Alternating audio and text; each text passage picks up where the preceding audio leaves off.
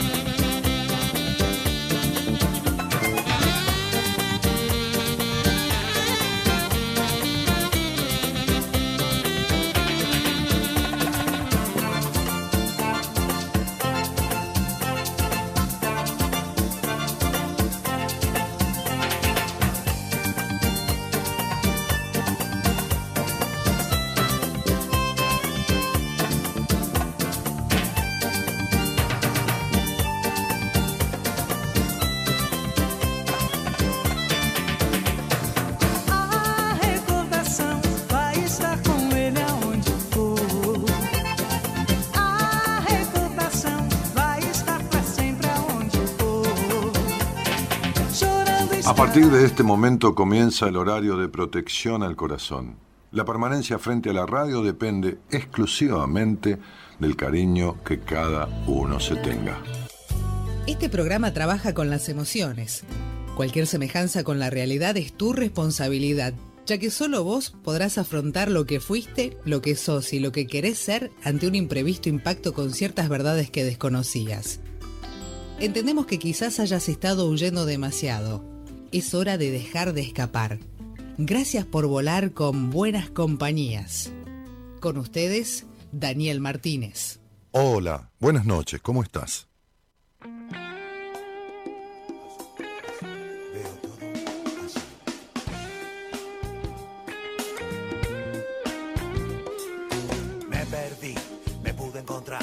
vuelvo a perder? Porque sí, desorientado, cambié de opinión, sin fundamento, solo por diversión.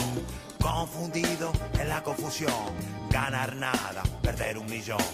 Abro la puerta y lo cierro detrás. Dulce o amargo, el trago será.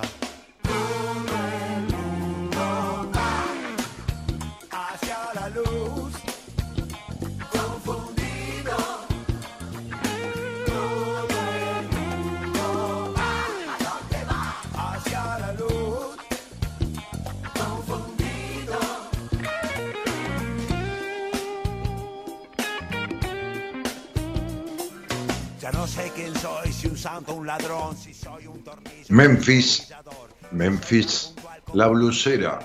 Abre la semana de buenas compañías con este tema que se llama Confundido. pintado de azul, una disonante nota musical o seré un residuo municipal.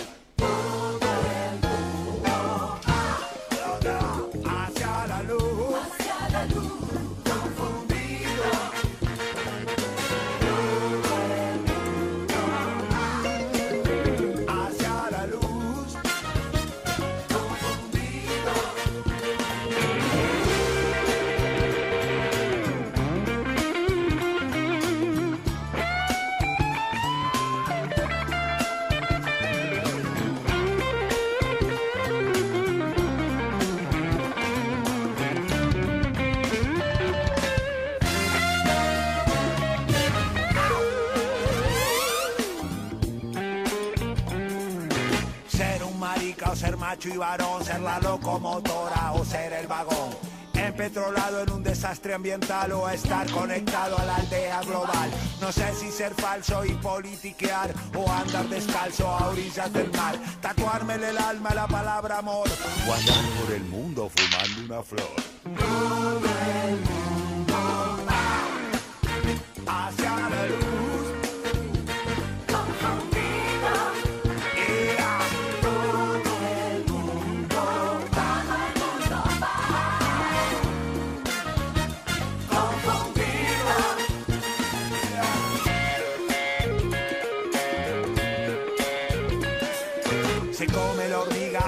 Hormigueros y hasta el más gallo se convierte en plumero. Fugaz la alegría, la vida que pasa, convierte los sueños en calabaza. Es tan complicado el mundo en que vivo, en el cuerpo de un viejo, la mirada de un niño. Quisiera besarte a pesar de todo, si todo termina de cualquier modo. Todo el mundo va hacia la luz,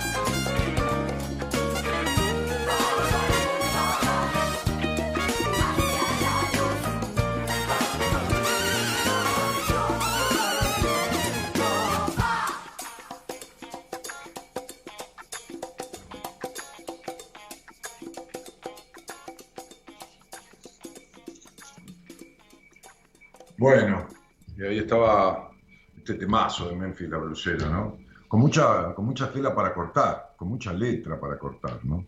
Este, que tiene que ver con esto de, de la confusión, de, de, una historia en la que muchas personas están sumergidas.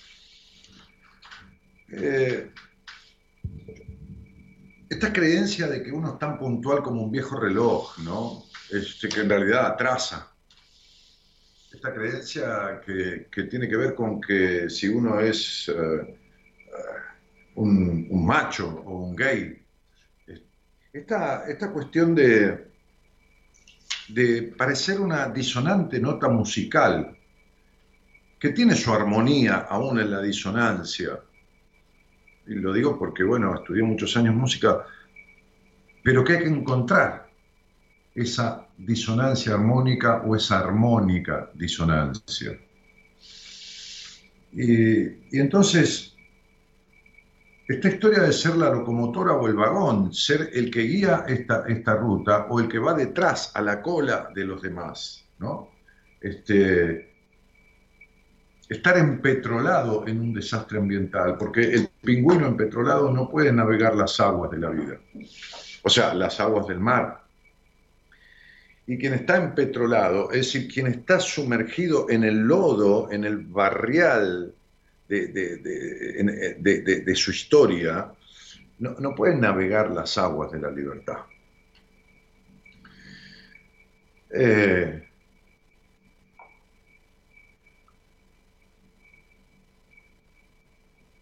En esta cuestión de la confusión, dice la letra, que es maravillosa, hasta el más gallo se convierte en plumero. Hasta el más gallo se convierte en plumero. Se come la hormiga al oso hormiguero. Quisiera besarte a pesar de todo, dice la canción. Si total todo termina de cualquier modo.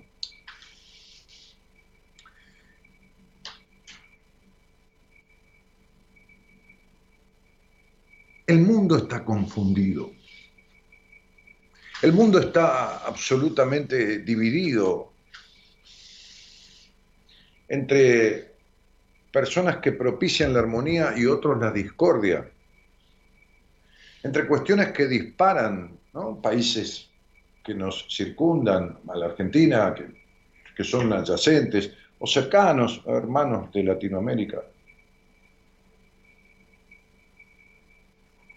Una protesta por algo en que la sociedad eh, eh, eh, está en contra de una medida de los gobiernos, aunque los gobiernos retrotraigan esa medida, dispara cuestiones como en Colombia, como en Chile.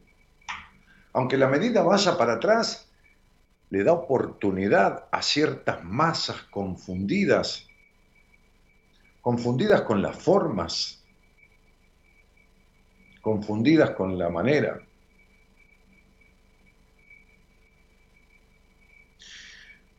Para poder hacer, me decía un obispo mentor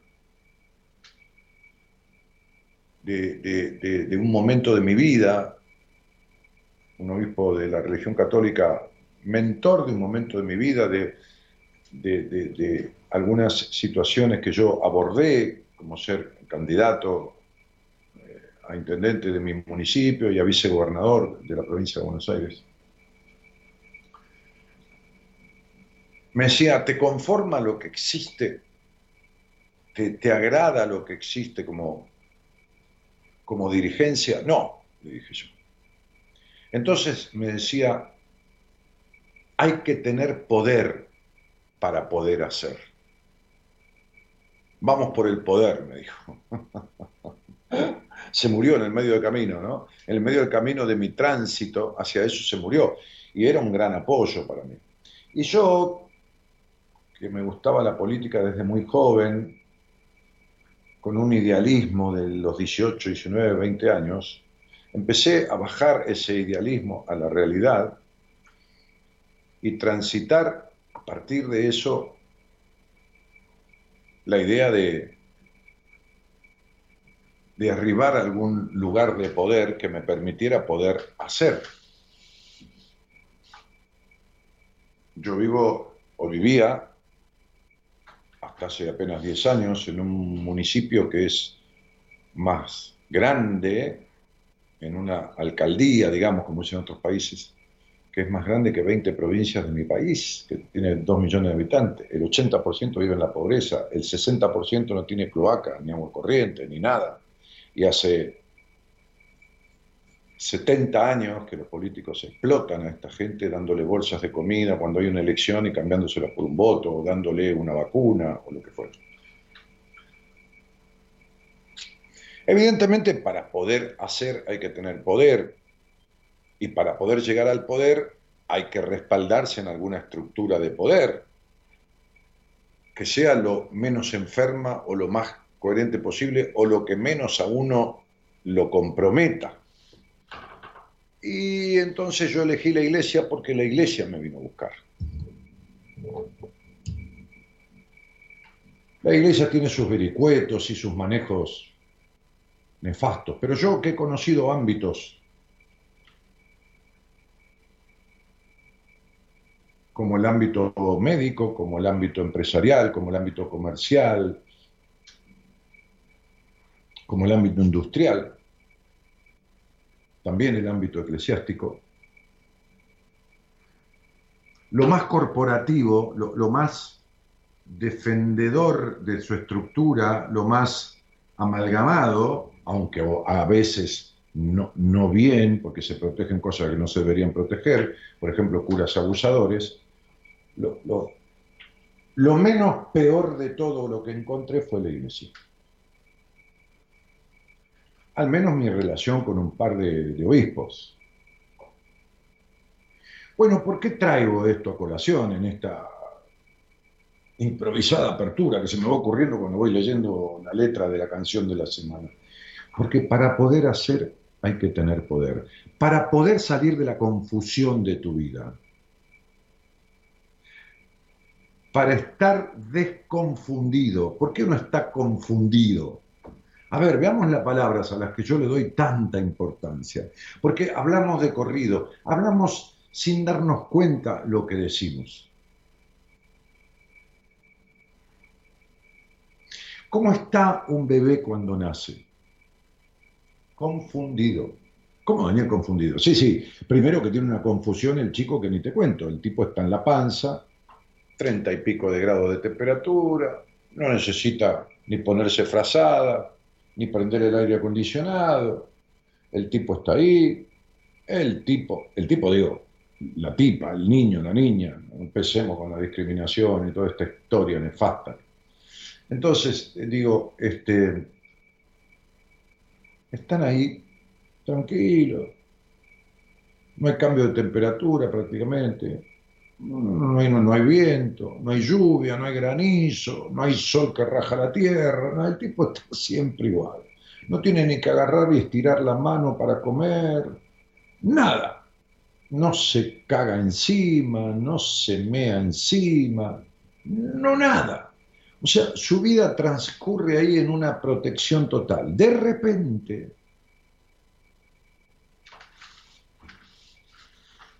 sin que este ser humano lo pida,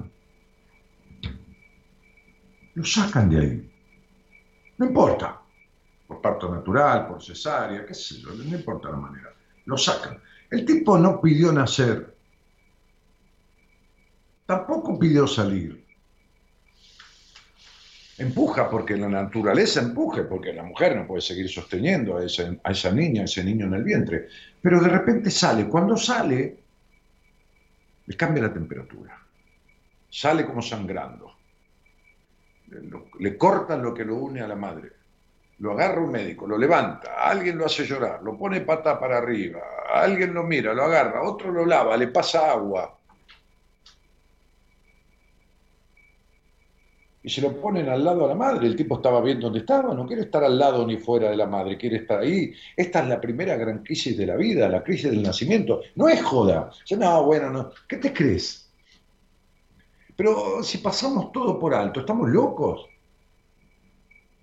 ¿Por qué te crees que estás confundido como estás o confundida? ¿Por qué te crees que no sabes quién sos, ni qué haces, ni qué querés realmente? ¿Por qué te crees que entrevisto a tanta gente, este, como el otro día ayer en un vivo, sacaba un poco la cuenta desde el año 2003 que doy entrevistas de numerología, prácticamente 20 años, 19 años, que lo hago de manera asidua, continua, rentada, este, a 300, 400 personas por año son 8.000, 9.000.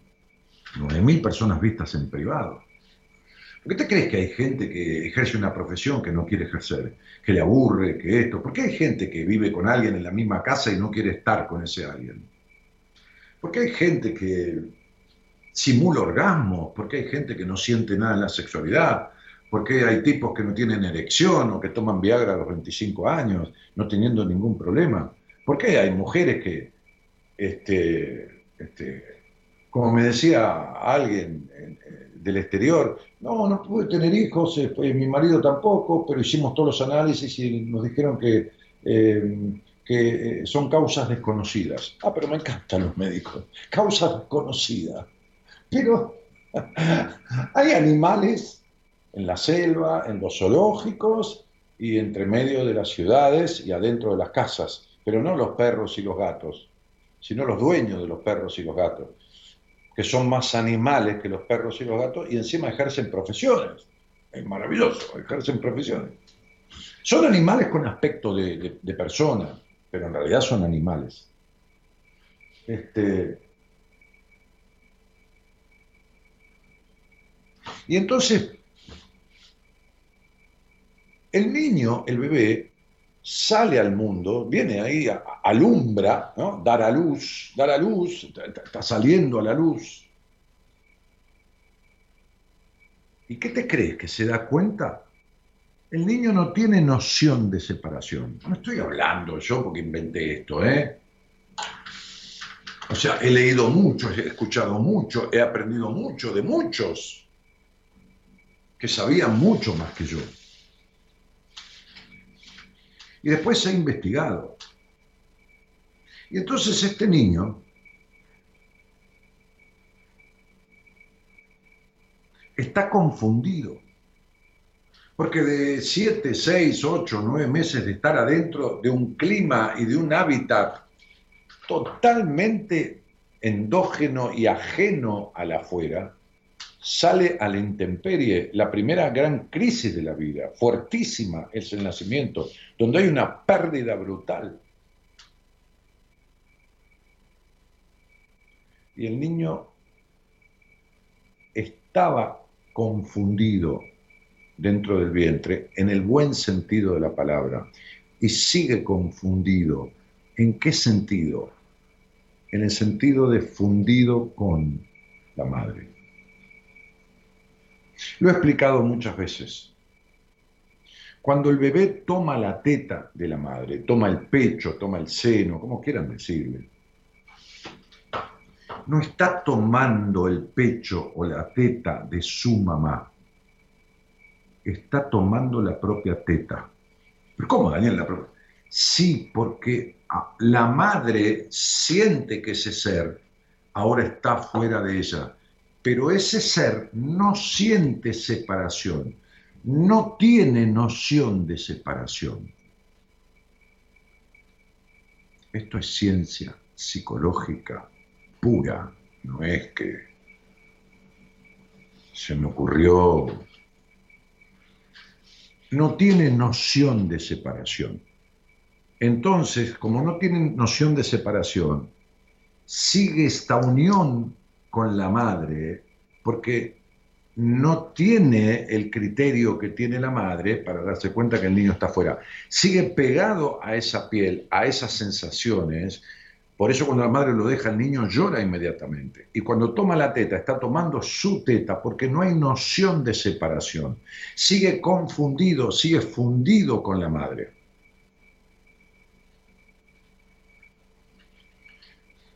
Ahora, cuando ese niño va creciendo, que forma un Edipo con la madre, que forma una relación de adherencia al padre o a quien ejerza esa función, bueno, las funciones materna y paterna, según sean de absorción, de sobreprotección, de desconsideración, de esto y de lo otro, el individuo permanece confundido, confundido en su vida porque todavía está fundido, es decir, unido con algunas situaciones de su historia que no puede aclarar en su cabeza.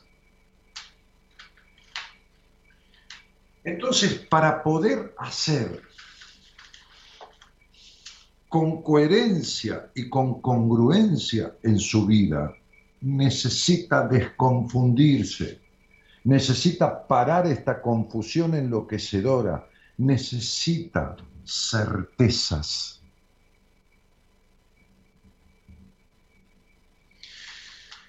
Necesita desapegarse de las injerencias toxificantes que tiene de su crianza. Y ahí podemos enumerar entre 10 y 160, no importa.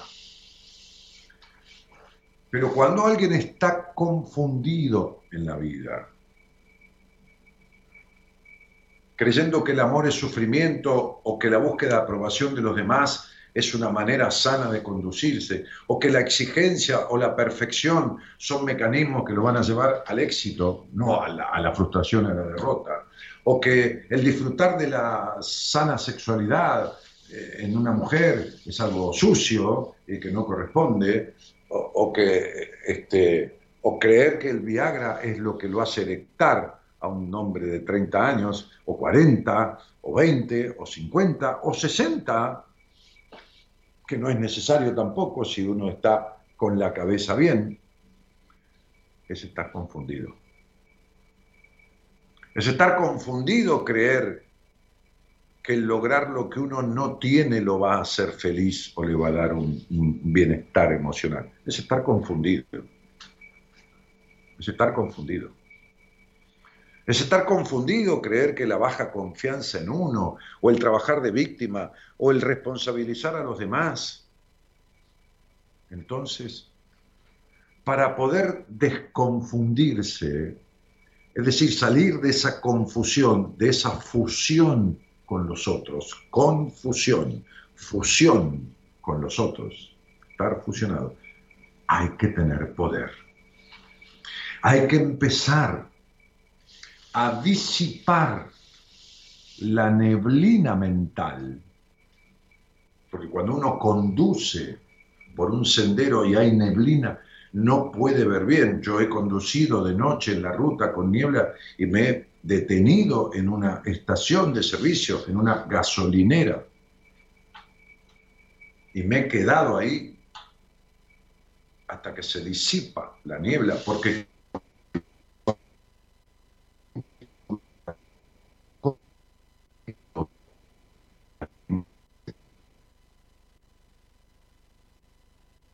bajo que nos sirva con un montón de cosas que definitivamente lo distorsionan del sendero que puede darle un bienestar emocional en su vida y que pueden darle, como yo decía ayer en un vivo con una este, doctora en psicología, este, este, de, Colombia, de Medellín, diplomada también en maestría en sexualidad en España, este, pueden darle una vida interesante, porque la vida feliz no existe, una vida interesante, no interesante para los demás, interesante para uno. Entonces, como me decía aquel obispo, si querés cambiar las cosas de tu ciudad, de tu pueblo, de tu comarca, con protestar no sirve para nada. Protestan las mujeres en mi país, ni una menos, dice, ni una menos. Salen con carteles en las tetas al aire. No quiero tu piropo, quiero tu muerte, quiero hombres malé.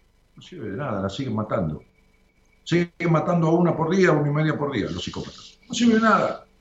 Por supuesto que a los gobernantes no les interesa un carajo de todo esto. No les importa si no hacen nada. O sea, no hacen nada de lo que hay que hacer. Llamás a una línea telefónica y pedís ayuda y te ponen un botón de alerta y te agarra el loco ese o la loca esa, porque también hay mujeres que matan hombres, este, que son psicópatas. Y así las protestas estériles de tipos que utilizan a los grupos como si fueran ganado.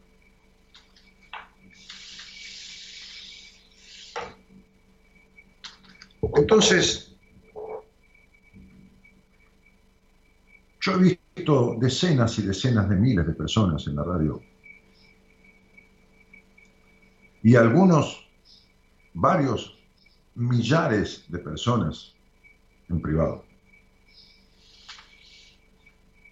Y veo mucha confusión. Y no me cabe la menor duda que muchos de los que están escuchando esto sienten esa palabra confusión, como que les resuena dentro.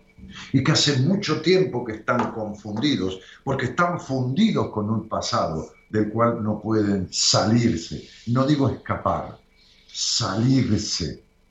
Están entrampados como un zorro, como un oso, en una tremenda y cruenta trampa de un cazador.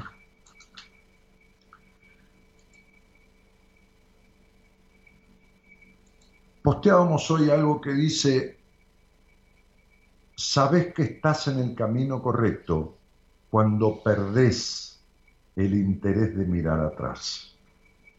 Y justamente, qué coincidencia, estaba abriendo el posteo, no recordaba la frase que se la mandé a la productora, que de paso le deseo muy feliz cumpleaños, ¿eh? está cumpliendo años ella, este, Norita Elo Ponte, eh, y, dice, ¿qué, quiero decir con esta frase? No? Que si te aferras a tus recuerdos, a tu historia y a las personas y cosas que han quedado atrás y que ya no existen, porque aunque tu padre, tu madre, tu tío, tu abuela o tu hermano exista, no son el padre, la madre, el tío, el abuelo y el hermano que tuviste en la infancia. No son.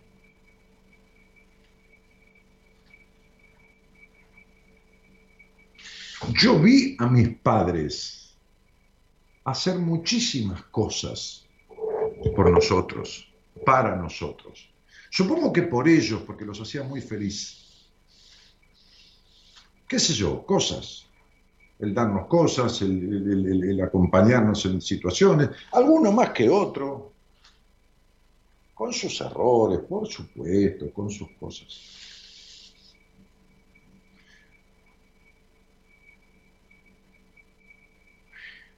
Y como todos los hogares son disfuncionales,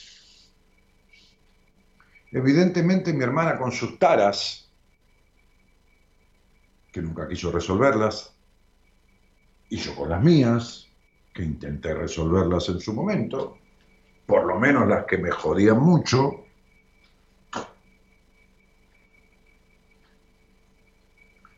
yo no logré salirme del pasado, porque no vivía en el pasado, sino desafectarme de algunas cuestiones que me habían afectado de ese pasado, por ahí por, por demasiado, no por poco. Pero no importa, todos los extremos son malos. Entonces, ese padre, esa madre, cuando tú que estás ahí, cuando vos que estás ahí eres adulto, ya no son el padre y la madre que fueron cuando eras chico. Ya no es el mismo tío, el mismo abuelo. Porque vos ahora podés razonar, podés comprender, como me decía una paciente, yo comprendo ahora y tengo buena relación con mi papá, porque cuando él me golpeaba tanto de chica era por el alcohol. Y le dije, está bien, vos lo comprendés. Y la niña la niña que fue golpeada por un alcohólico violento, vos no estás comprendiendo, Vos estás intelectualizando, estás razonando y justificando como adulta que un hombre enfermo por el alcohol eh, eh, tenía una violencia que no corresponde bajo ningún concepto, pero que en fin.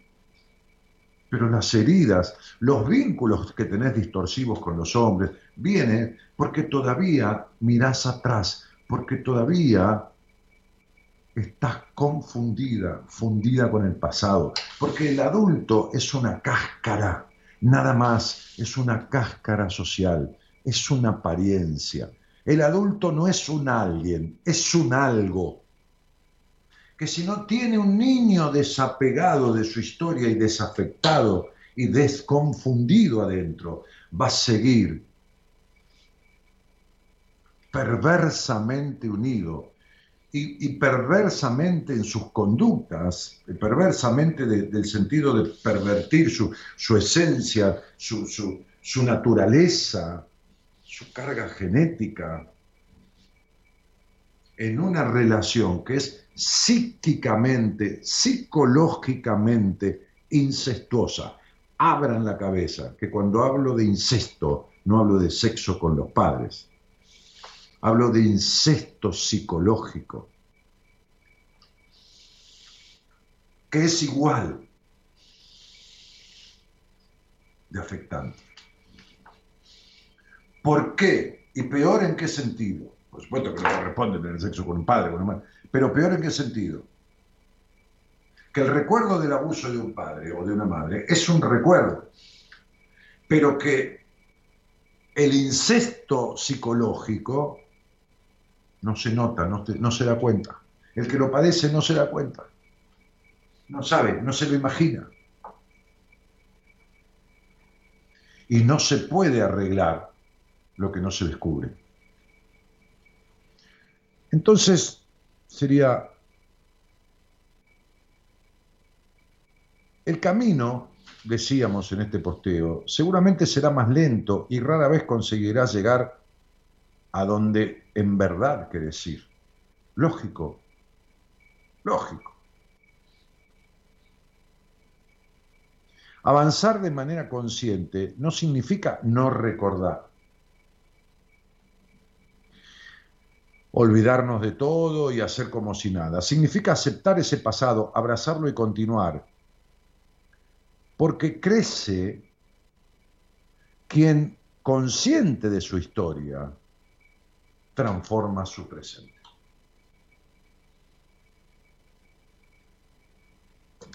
Cuando el pasado pasa a ser solamente un recuerdo, no una historia que se hace presente en la reiteración de hechos, de vínculos, de estados de ánimo, de bajas confianzas, de, exigencias, de perfeccionismo, de necesidad de aprobación, de culpa en el disfrute. Cuando el pasado queda en la historia,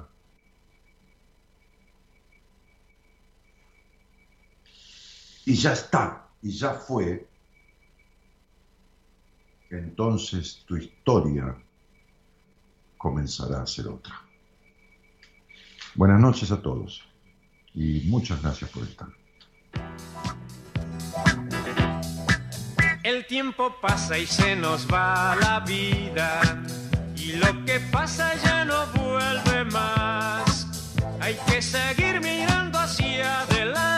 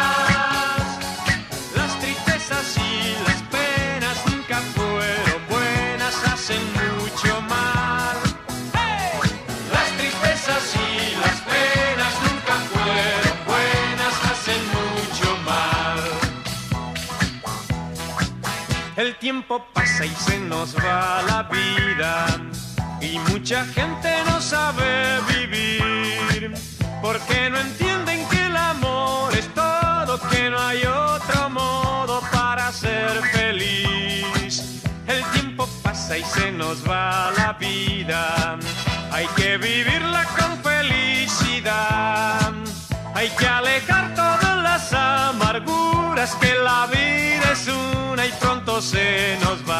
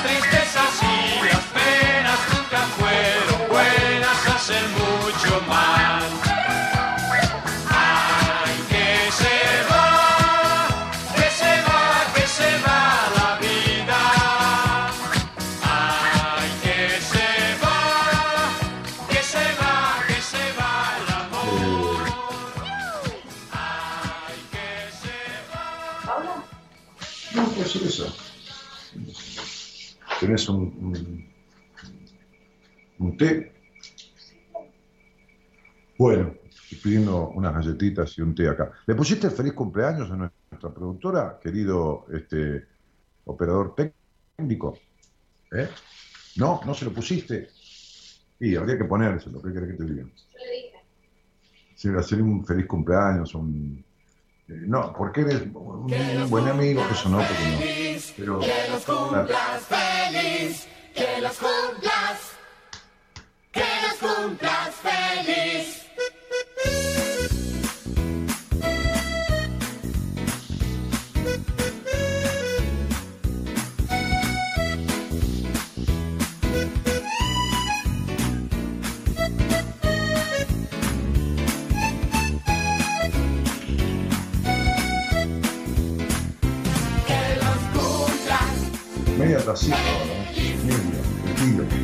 Que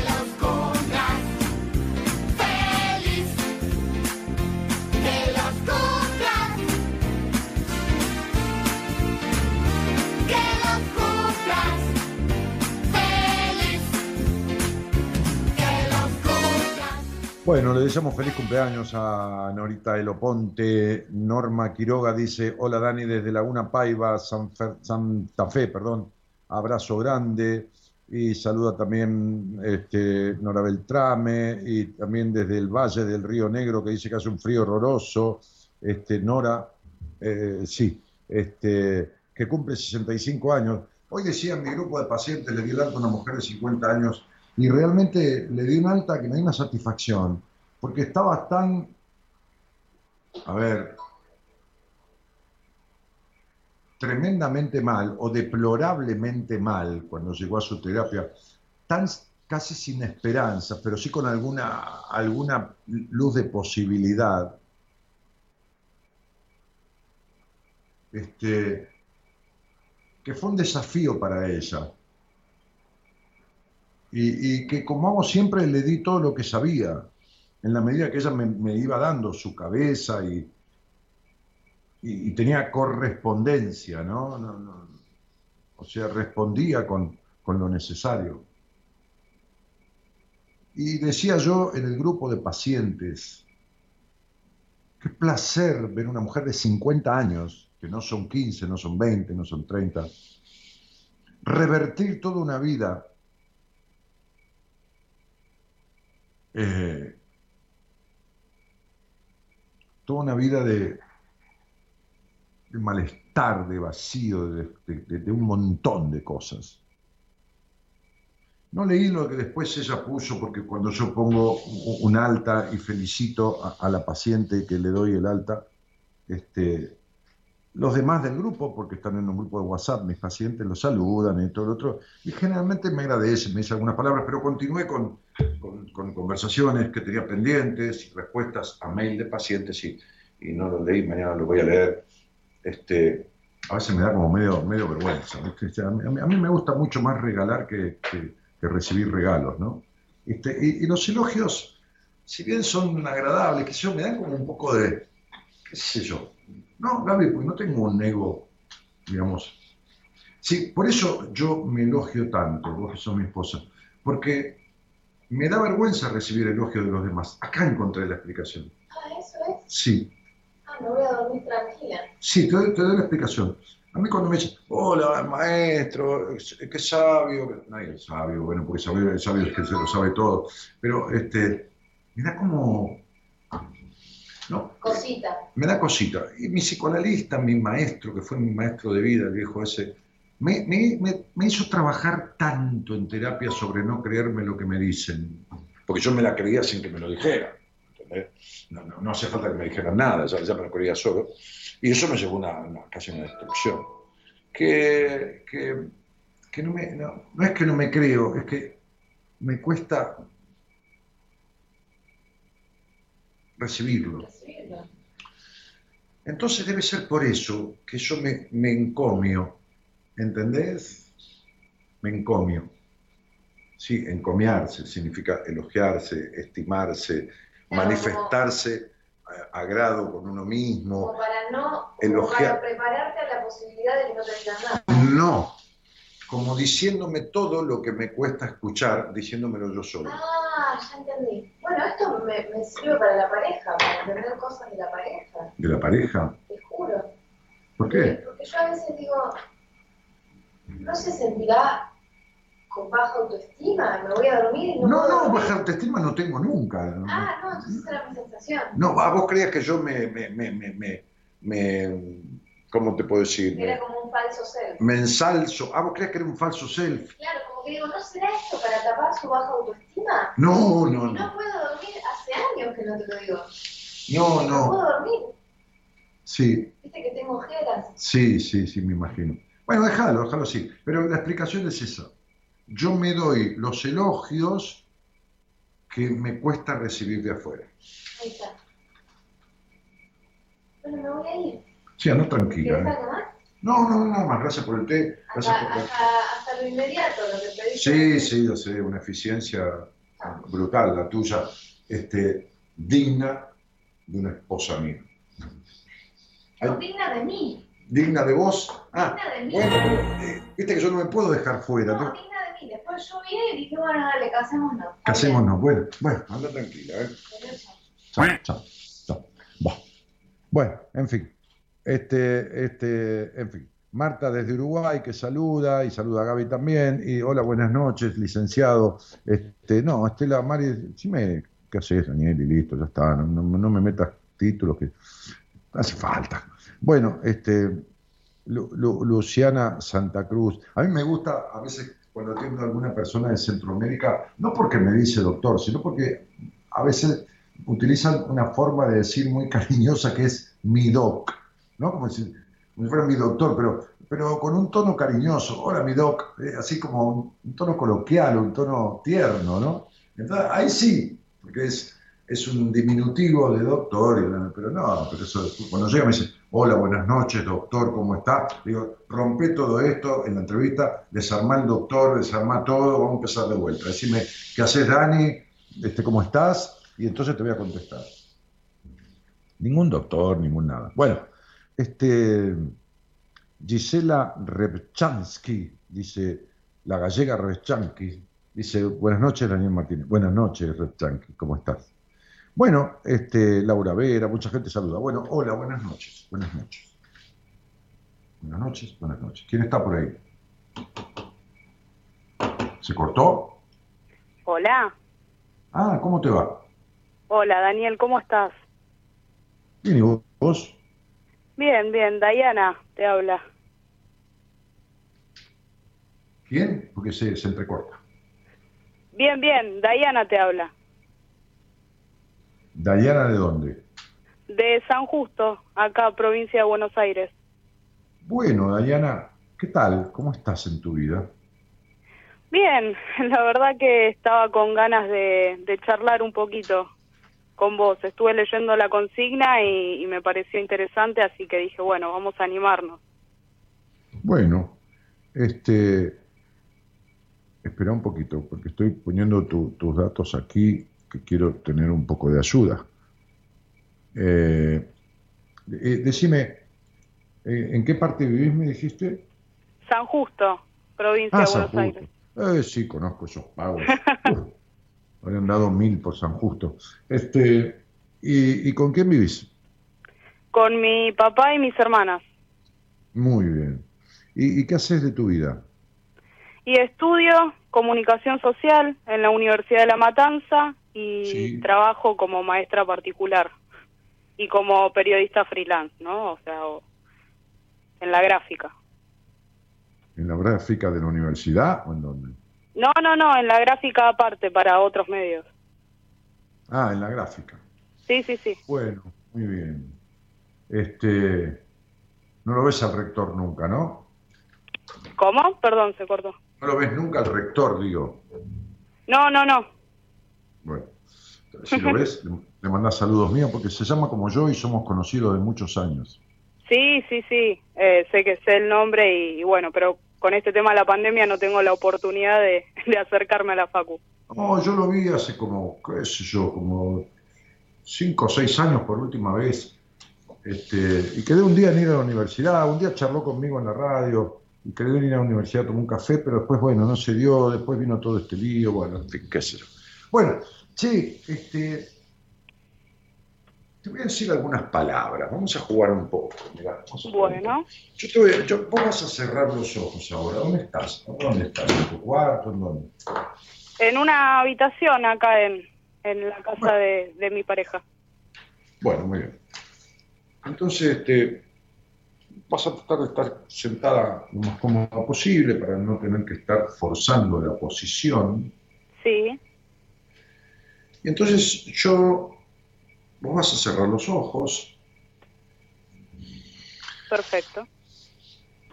y ya no vas a hablar más. Solo vas a contestar con la consigna que yo, con la consigna que yo te voy a plantear. Es decir, vas a cerrar los ojos cuando yo te diga vamos a tomar aire suavemente por la nariz y exhalar por la boca.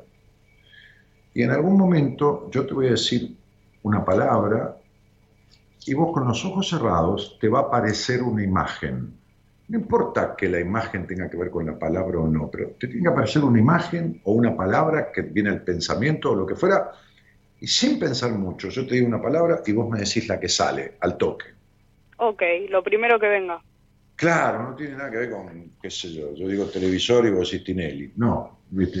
No, no, no, lo, lo- lo que, lo que sea. Entonces, vamos a cerrar los ojos, ¿no? Vamos a, a sentir la respiración suave y cuando uno siente la respiración e inhala por la nariz, inmediatamente siente que el aire entra por la nariz, cosa que no registramos, porque está más frío que la temperatura del cuerpo. Entonces vos, cuando inspirás, sentís que el aire está más frío que los 36 grados y pico de tu cuerpo. Y entonces exhalás por la boca. Vamos de vuelta. Y exhalamos sin forzar mucho, pero un poquito más profundo. Inspiramos y exhalamos. Pies, Dedos, terror, ladrido,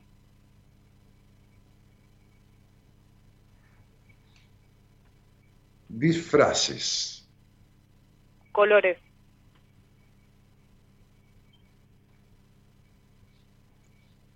pobreza, ropa, ascensor, subida,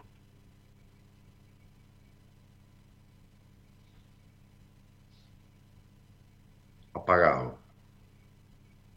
Oscuro.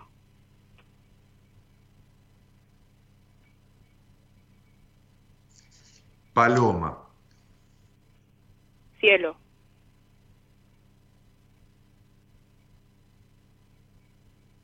Aceite. Grasa.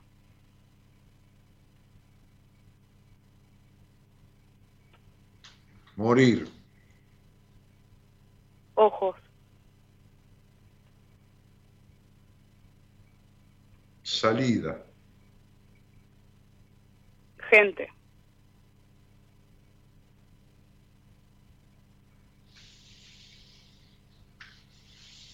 Corpiño. Aros.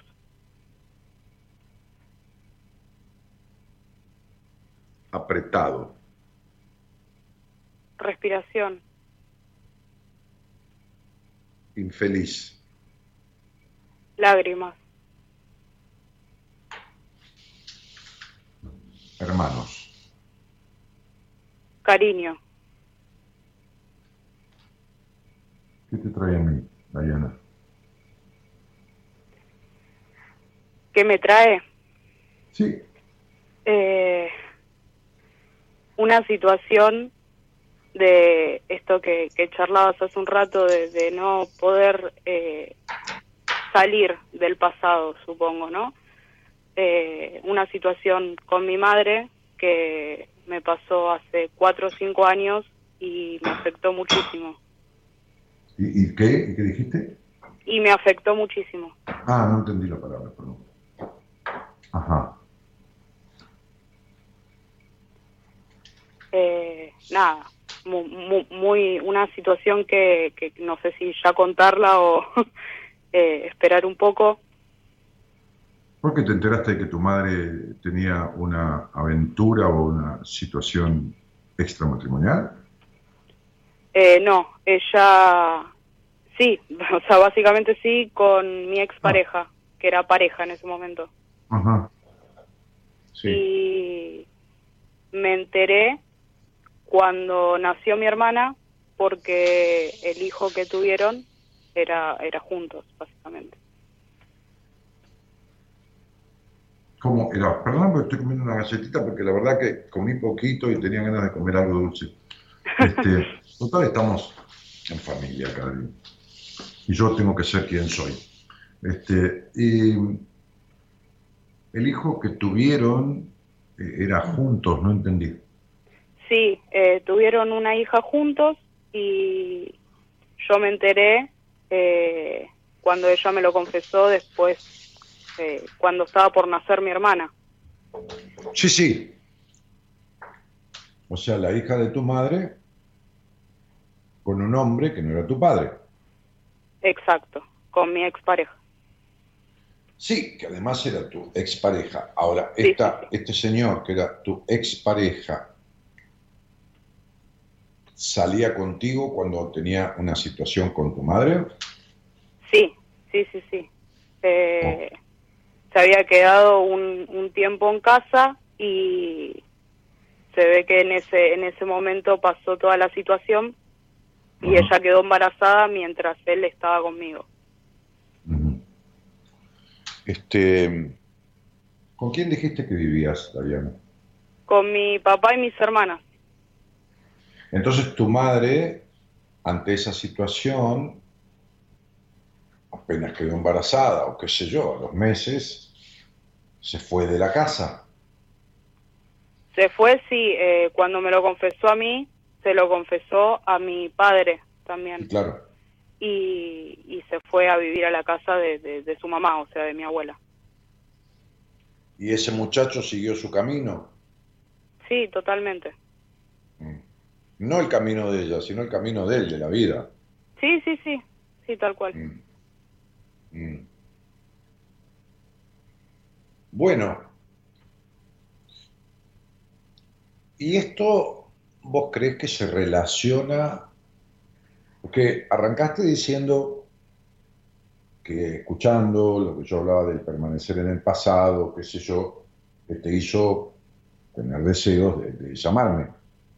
Sí, ¿De qué pasado me hablas? ¿De esta situación o de más pasado?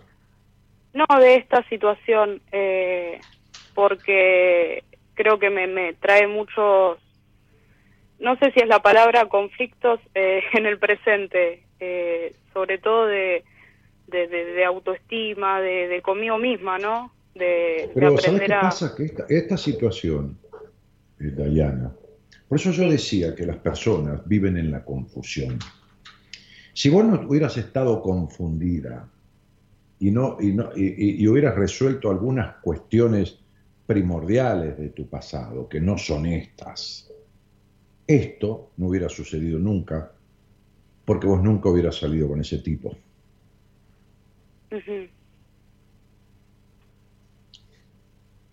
Nunca hubieras salido con ese tipo si vos hubieras sanado cuestiones del pasado. Sí. Sí que. Eh, bueno, sí, entonces voy a, a- a indagar un, un poquito más sobre... No tenés nada que indagar porque no vas a descubrir nada, Diana. ¿Qué querés indagar? Te lo tengo que decir yo. ¿Cómo lo vas a indagar? Si, si querés indagar desde hace años y nunca descubriste nada. Otro conflicto eh, que tuve cuando era chica es que fui abusada. Abusada, por sí. Pero sí, eso desde ya. Pero, ¿qué querés indagar, Diana? A ver, estás hablando conmigo. Entonces, sería, ¿cuánto hace que me conoces? Ah, hace, hace, hace poco, relativamente. Muy bien, mi amor, puedo hacer dos días, no hay ningún problema. Tenés el mismo derecho que quien me escucha hace 20 años. ¿Cuánto hace? Sí, sí, sí, hace hará un mes, ponele, que, que escucho Bueno, la, muy los bien. programas. Listo. Un mes. Bueno. ¿Qué hiciste vos? Y esto no es acusarte, es simplemente preguntarte, Dayana. ¿Qué hiciste vos? Hasta ahora, por ahí nada, porque así somos las personas, para buscar e indagar y resolver sobre los por qué, los cómo y los cuándo de esta situación, del abuso sexual de cuando eras chica y de todo lo demás. Por ahí no hiciste nada, porque no pudiste, porque das vueltas, porque sos voltera totalmente, este, por un montón de cosas. Digo, hiciste reiki, biodescodificación, fuiste a ver una bruja, eh, qué sé yo, no importa, lo que fuera. No, yo creo que eh, me traté de centrarme 100% en los estudios. Eh, como que vuelco todo, todo, absolutamente todo ahí. Eso Ajá, fue no, me, el- no lo me que... no me digas. Y, y- y tenés 20, 20 20 años, ¿no? Sí, Sí, ¿y cuánto hace que estudias, amor? y empecé primero en UBA, por UBA 21 se podía hacer a los 16 años y cuando me pasó esto me metí de lleno ahí, empecé a hacer un ingreso eh, que lo dejé y después, bueno, ahora en la carrera segundo año de comunicación. Ajá. Pero cuando me pasó esto yo estaba en la escuela y, y me empecé como a, a obsesionar, em, eh, pongámosle, ¿no? Con, con el, estudio. Mm. Mira, Dayana, la- las profesiones no hacen a las personas, sino que las personas, la mayoría, nunca hay ninguna norma en psicología, y mucho menos en esto que yo hago, que son asociaciones a través de la experiencia, pero hablo de un porcentaje asertivo muy grande. Las profesiones definen los conflictos de las personas. Y así la ingeniería define lo estructurado de un ingeniero. Así los que estudian y se dedican a la química definen la poca química que tienen consigo mismos y con la vida. Así los abogados están de- definidos en, en su, en su carrera por una carencia de, de ley que proviene del vínculo con el padre o un exceso de rigurosidad que es un exceso de ley. Y generalmente las personas que estudian comunicación tienen graves problemas con la comunicación, igual que los que tenés vos. porque una cosa es que digas y otra cosa es que te comuniques. Y vos tenés severos problemas con la comunicación. Ahora, como vos no me conocés, tampoco tenés obligación de, de entenderme, y quizás yo me esté expresando bien, cuando no entiendas algo, pregúntame. Sí, sí, sí, eh, no vamos bien. Entendés que tenés severos problemas con la comunicación, ¿no? Sí. No con el decir cosas, porque hablas, puedes hablar como, hablas como un loro.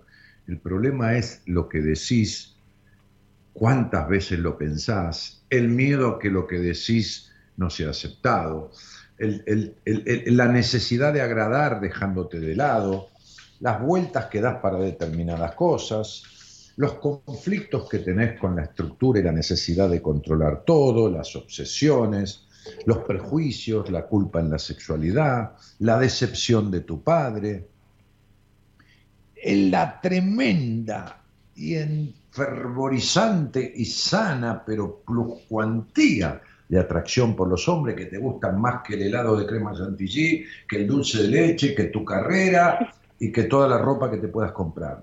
Te sentís profundamente atraída por los hombres, cosa que nunca transitaste en la medida de esa atracción. Quiere decir, Dayana, que hace de cuenta que vos viniste a vivir en La Rioja y estás viviendo en la Antártida. Porque no tenés ni idea de quién sos ni lo que querés. Y, no por tus 20 años, por las situaciones vividas en la infancia, que distorsionaron muchísimo tu estructura vincular y conductual y te dejaron impregnada de un montón de cuestiones que no, que, que, que llevas encima pero que no le pertenecen a este ser que vino al mundo, sino que son afectaciones que vienen de tu crianza. ¿Quién era el estructurado, la estructurada, el prejuicioso, la prejuiciosa o le prejuiciose de tu casa? Y eh, yo. Y... No, no, vos. Y mi, y mi, mi, padre. Muy bien, perfecto. Macanudo, ahí vamos bien. ¿Quién era dramática? Mi mamá. Muy bien. ¿Quién era infeliz? Yo. Eso lo fuiste siempre. Eh, Pero tu madre era dramática, melancólica. Sí. Eh, ellos... Eh, ¿Y tú, y, tú, Sí, decime. No, no, no, que mis padres entre sí eran muy infelices en su relación. Por supuesto, por supuesto. Pero tu madre era una eterna insatisfecha. No hablo sexualmente. Ahí, ahí hay más todavía este, eterna insatisfecha, igual que vos. No encontrás plenitud en nada.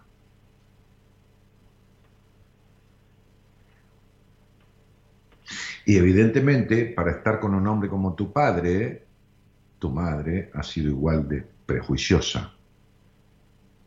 El tipo con el que saliste era un tipo edípico, con severas cuestiones no resueltas con tu suegra o con la madre de él, mejor dicho. ¿Cuánto tiempo saliste? Eh, un año casi. ¿Y conociste su hogar y su familia? Sí. ¿Y sabes de lo que te estoy hablando? Ok. ¿Qué relación tenía con su madre? ¿O qué conflicto pendiente? Eh, ellos, eh, él vivía en la casa de sus padres y, su madre era como que tenía más voz por él que él mismo. Exactamente.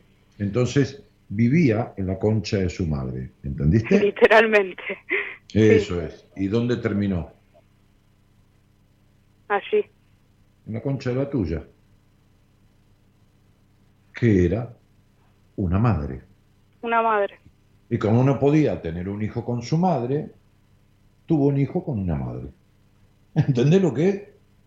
Sí, Una relación edípica con una madre enloquecedora, porque él tuvo una madre que Winnicott, Donald Winnicott, que es el exponente mayor del mundo en lo que significa función paterna, función materna, habla de la madre como objeto enloquecedor. La madre de este pibe era un objeto enloquecedor. Un tipo que se quedó aniñado, edípico, sin ningún tipo de responsabilidades, ni madurez, no importa la edad. Y evidentemente, evidentemente, vos tuviste un padre rígido que te generó un complejo de puta bárbaro, que te traicionó porque puso esa madre para vos y que nunca te habilitó al mundo.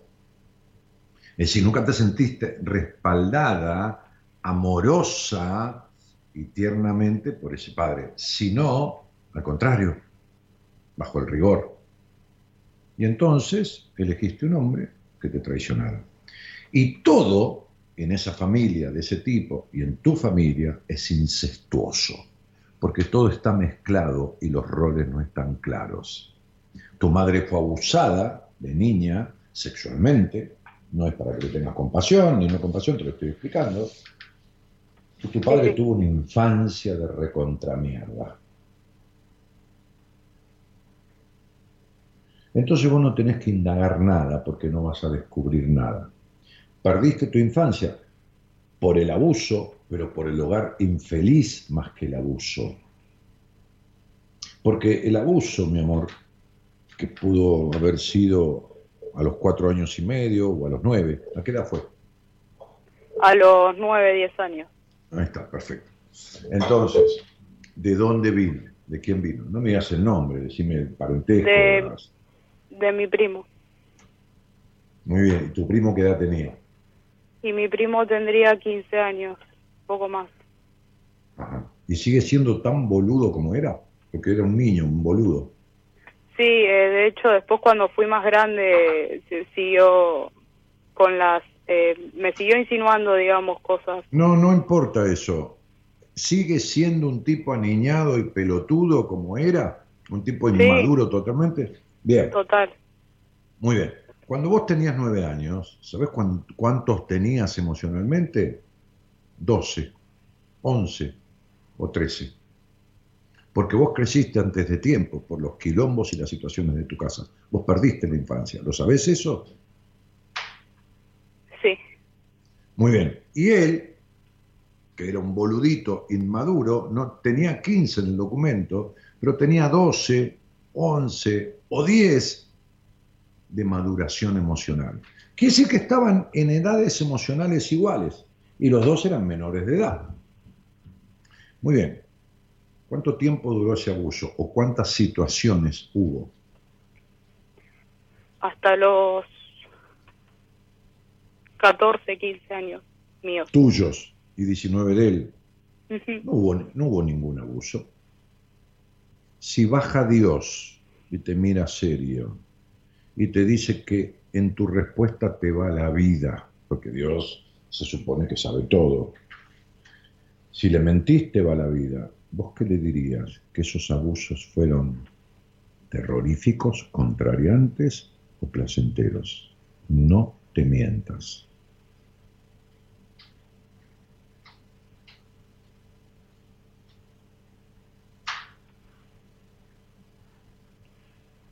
Estoy esperando la respuesta, Diana. Eh, Eh, terroríficos. ¿po- ¿Podés ser leal a vos? Sí, eh, terroríficos. No, no. Eh, es que me quedé pensando, ¿no? Un poco en todo esto. Ajá. ¿Terroríficos por qué? Porque eh, yo era niña y me manipulaba mucho, me decía, eh, por ejemplo, ¿no? Que si yo dejaba hacer tal cosa, él me iba a comprar muñecas y, y por ese lado eh, mi inocencia, digamos, hoy lo veo como algo terrorífico y, y en ese Pero- momento no me daba cuenta. Dayana, ponete en la niña, no en hoy. Esa niña que no tenía ternura del padre, y que para esa niña ese era un pariente de su familia más grande que ella y le venía a ofrecer eh, halagos y regalos a la nenita. La nenita, no vos, disfrutaba de esos juegos sexuales, le resultaba placentero esos toqueteos, esos juegos. No sí, yo me sentía, me sentía cuidada en ese entonces. Muy bien, viste, viste. El abuso Sentía que, estaba haciendo él algo bien por mí, digamos. El abuso que vos tuviste fue el abuso emocional. Tu padre, rígido, castrador, para quien las mujeres son ciudadanas de segunda. Tu madre, que te presentó a ese padre y lo sostuvo. Y te dijo, este es el, el hombre que yo elijo, el hombre que elijo para padre tuyo, vez el padre que tuvo tu madre, ni hablar de tu abuelo. Entonces,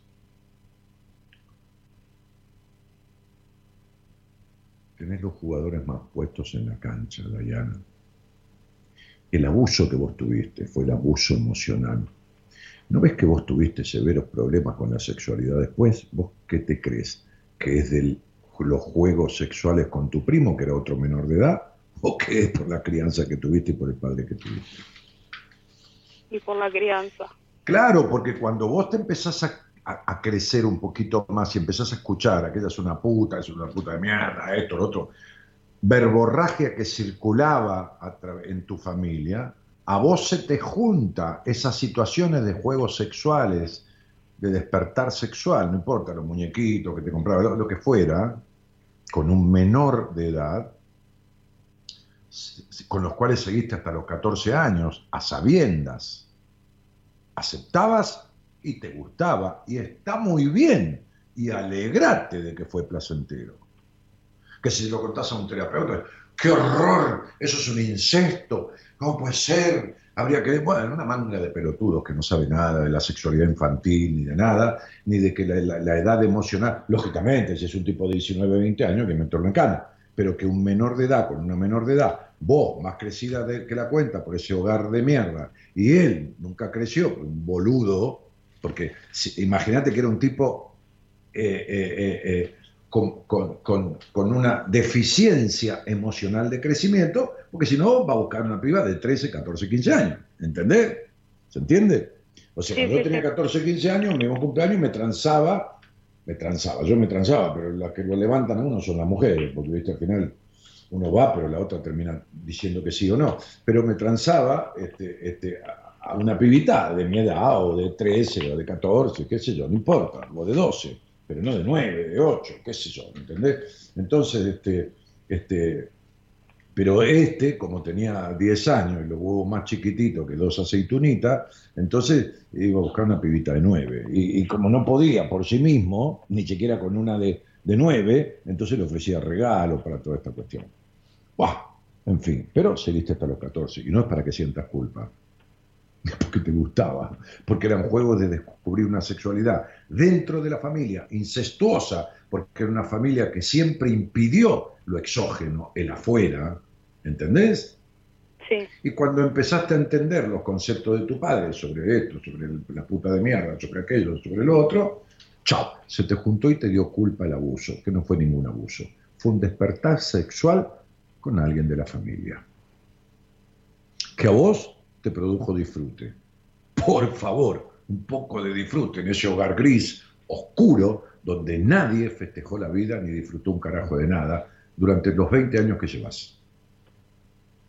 Con las caras de orto que hubo siempre en tu hogar. ¿Me equivoco? No, no, no, siempre es lo mismo y, hasta el día de hoy. Eh, bueno, eh, Dayana, si vos fueras, suponete, vos mañana, no importa, ¿no? Porque lo tengas, por favor, no, no, no, no, no, no, ni hace falta. A ver, no, no, no, te lo explico para que me entiendas a dónde voy. Sí. Si yo en vez de cruzarte acá te hubiera cruzado en una entrevista, ponele, no importa, hubiéramos hablado de algunos detalles más, eh, eh, yo trataría de hacer un test sobre tu genitalidad, de algunas cosas, de esto y lo otro, para verificar algunas cuestiones emocionales a través del tránsito de tu genitalidad, porque yo tengo unidas esas cosas, me doy cuenta de todo eso. Bueno, lo primero que te hubiera dicho es, me importa un carajo que estudies, a la mierda del estudio, a trabajar. La plata es el dinero, es el dinero es el mundo, el mundo es el padre, no tenés poder sobre vos misma, nada. En nada. Porque ¿de dónde sacas la plata para comprarte tampones o una bombacha? No, lo hago con las clases particulares que gano dos pesos con 50. Exactamente, porque ganas dos pesos con 50 para nunca tener posibilidad de salirte de ahí. No porque salirte de ahí te vas a, te vas a arreglar nada. Porque vivir con gente que tiene cara de orto y para la mierda y que es infeliz y que, vive una vida de- desgraciada, este, este, este, jodiéndose a sí mismo y jodiendo a los demás, es seguir comiendo mierda todos los días. Entonces, salirte de ahí para dejar de comer mierda y tratarte con un terapeuta. Acá no importa que te recibas de nada, lo que importa es que te recibas de persona. Y vos no sos persona, sos un ser humano que tus padres criaron. Sos todo lo que ellos criaron. Lo único que haces diferente es la carrera que estudiás. Pero eso no es lo que sos, eso es lo que haces. ¿Me explico lo que digo, princesa? Es Sí, decir, sí, sí. vos sos la consecuencia plena de la crianza de ese padre y esa madre. Vos no sabés quién sos. Entonces, lo que estudias es lo que haces, no lo que sos. Pero mientras vos no te recibas de persona, dejando de ser el ser humano que tus padres domesticaron, vas a tener tremendos quilombos hasta para recibirte en tu carrera. Porque cuando llegues a la mitad de la carrera, vas a ser muy probablemente una crisis que te impida seguir. Te vas a empezar a desconcentrar. Esto. ¿Sabes por qué? Porque sos muy aniñada. Sos grande por un lado para determinadas cosas y chiquita por el otro. Y ningún chiquito se recibe de nada en la universidad. ¿Me explico lo que digo? Sí, sí, sí. Además, el recibirte no te va a llenar el alma, ni te va a traer un vínculo coherente con nadie, ni un vínculo coherente con vos, ni te va a quitar la necesidad de aprobación, ni, ni, ni te va a desarmar los enojos que tenés, que si los soltaras todos juntos explotaría la casa en mil pedazos. Uf. Sí, Yo te conozco, Dayana. O sea, no te conozco, pero sé quién sos. ¿Entendés lo que te digo, mi vida? sí, sí, sí. Muy bien. Entonces, entre tu vacío existencial, tu melancolía, tu represión, tu gusto por los hombres, olvídate, tu necesidad de controlar todo, tu malísima sexualidad, no tenés ningún aspecto que esté sanado. ¿Ok? Ok. Bueno, esto no es para que te pegues un tiro, al contrario, porque todo esto es divinamente recontra, recontra, remil solucionable. ¿no? Olvídate, pero perfectamente, sin ningún problema, en un tiempo, po- en poco tiempo. Es para que te pongas en marcha y te dejes de esta cosa de indagar o de querer poner con todo. Porque vos desde que me empezaste a escuchar a mí, que tuviste una empatía muy fuerte conmigo, una empatía, empatía, digo, no, no, ¿entendés lo que te quiero decir, no? Este, Sí, sí, sí. este, que, que dirías, ay, yo me quedaría hablando con este tipo cinco horas seguidas tomando café, eso, eso, eso te pasa. Bueno, entonces termina de querer indagar, que vos no vas a arreglar nada de todo esto por tu cuenta. Nada que ya esté hecho. No vas a arreglar nada de todo lo que te pasa por tu cuenta, ¿entendés? Porque no tenés ni idea de cómo se arregla. ¿Te queda claro? Sí, El problema no es el pelotudo con el que saliste, que salió con tu madre que está hecha mierda de la cabeza, ni el problema es un montón de cosas en general que sucedieron los primeros ocho y nueve años de tu vida. Ni siquiera esa situación sexual con tu primo tiene el más mínimo sesgo de conflicto de nada en tu aparato psíquico. Acá el quilombo arranca en la teta de tu madre y sigue por la relación con tu padre. Así que que nada que esté hecho, deja de frases hechas que no sabes ni lo que significan. Andá a trabajar, cagate en recibirte de nada. Tratá de desalojar todo esto de tu vida porque de nada te va a servir ningún título. Si puedes hacer las dos cosas a la vez, me alegro mucho. Pero si no, si yo tengo que agarrar a un paciente como vos, lo pongo a trabajar. Y no por el, mis honorarios, es un problema de él. lo pongo a trabajar porque tengo que edificarle poder sobre sí mismo y sacarlo de un lugar enfermantemente tóxico. Y tratarlo. Y alejarme de ahí.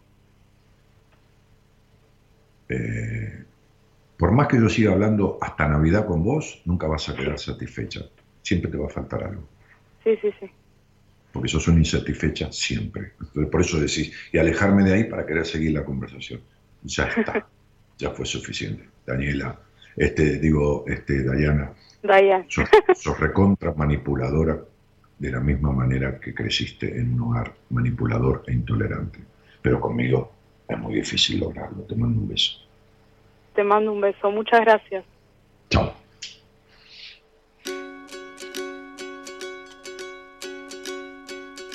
Hoy tú has despertado con las ganas de volar. No hacen falta alas para el vuelo levantar. Búscalo. Nada es imposible ni lejano.